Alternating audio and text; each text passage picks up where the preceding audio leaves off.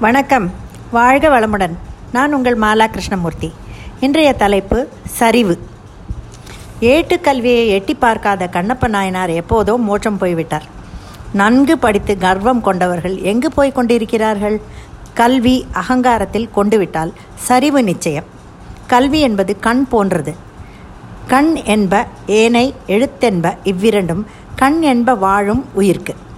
என்பது திருக்குறள். எனவே கல்வி கண் போன்றது.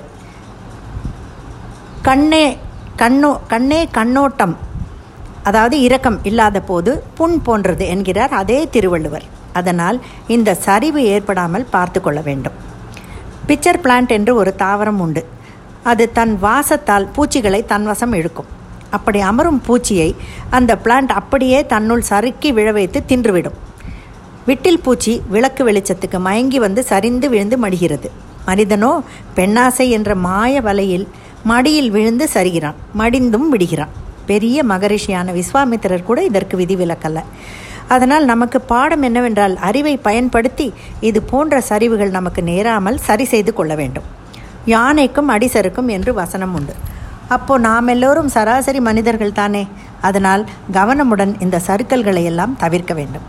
ஏற்றமும் இரக்கமும் வாழ்வில் சகஜம். மீடியாக்களில் அதீதமாக காட்டப்படும் வன்முறை காட்சிகள் குடும்பத்தில் பெற்றோர்களிடம் நடக்கும் தொடர் மோதல்கள் இன்ன பிற அம்சங்கள் அனைத்தும் சேர்ந்து சிறு வயதிலேயே பெரும் குற்றங்களை செய்யும் அளவிற்கு மனதை தூண்டுகின்றன. இதனால் வாழ்வில் சரிவு கண்டிப்பாக ஏற்படும். இதை தவிர்க்க பெற்றோர்களால் தான் முடியும்.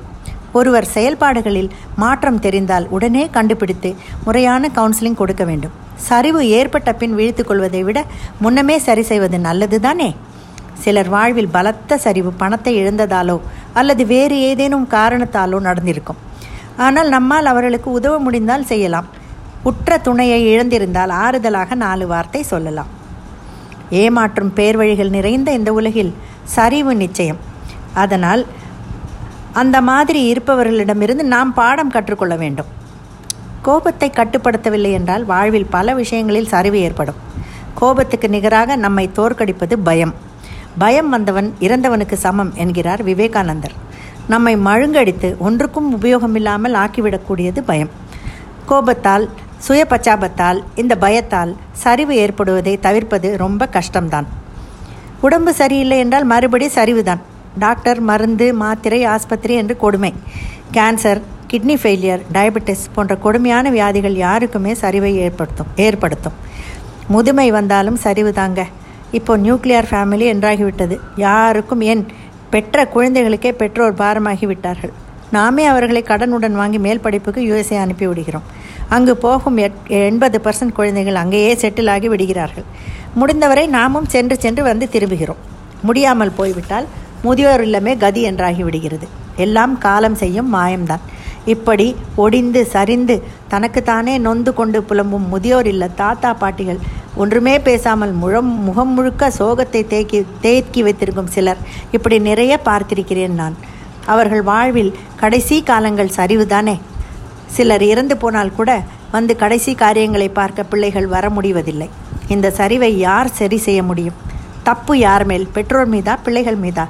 ஆனால் ஒன்று முதியோர் இல்லம் ரொம்ப கொடுமை. நம் மனிதர்களிடமிருந்து தனிமைப்படுத்தப்பட்டு உலகுக்கே வேண்டாதவர்களாக ஆக்கும் இந்த சரிவு யாருக்கும் வரவேண்டாம் இறைவனே. உச்சியில் சென்று கொண்டிருக்க வேண்டும் வாழ்க்கை அதல பாதாளத்தில் சரிகிறதோ என்று மனம் பதைக்கிறது. சரிவான வளைவுகளில் வண்டி ஓட்டுவது என் கணவருக்கு மிகவும் பிடித்தமான ஒன்று. அடிக்கடி கொடைக்கானல் ஊட்டி சென்று வருவோம். சறுக்கு மரம் விளையாட்டு குழந்தைகளுக்கு மிகவும் பிடித்தமான ஒன்று. மேலே இருந்து கீழே சர் என்று சறுக்கி வருவார்கள். அப்போது அவர்கள் முகத்தில் பார்க்கும் சந்தோஷம் வர்ணிக்க முடியாதது. பெரிய நிலச்சரிவு ஏற்பட்டால் கல் மண் என்று எல்லாம் சரிந்து விழும். இது அடிக்கடி மலைப்பகுதிகளில் நிகழக்கூடிய ஒன்று.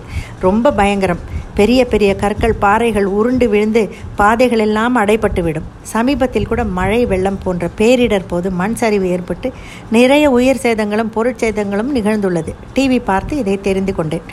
அறம் சார்ந்த வாழ்க்கையில் சரியாமல் நல்லபடி வாழ வேண்டும். சரிவு வந்தாலும் வெற்றி வேண்டுமா? போட்டு பாரடா எதிர்நீச்சல் என்று திரும்ப திரும்ப முயல வேண்டும். நன்றி வணக்கம்.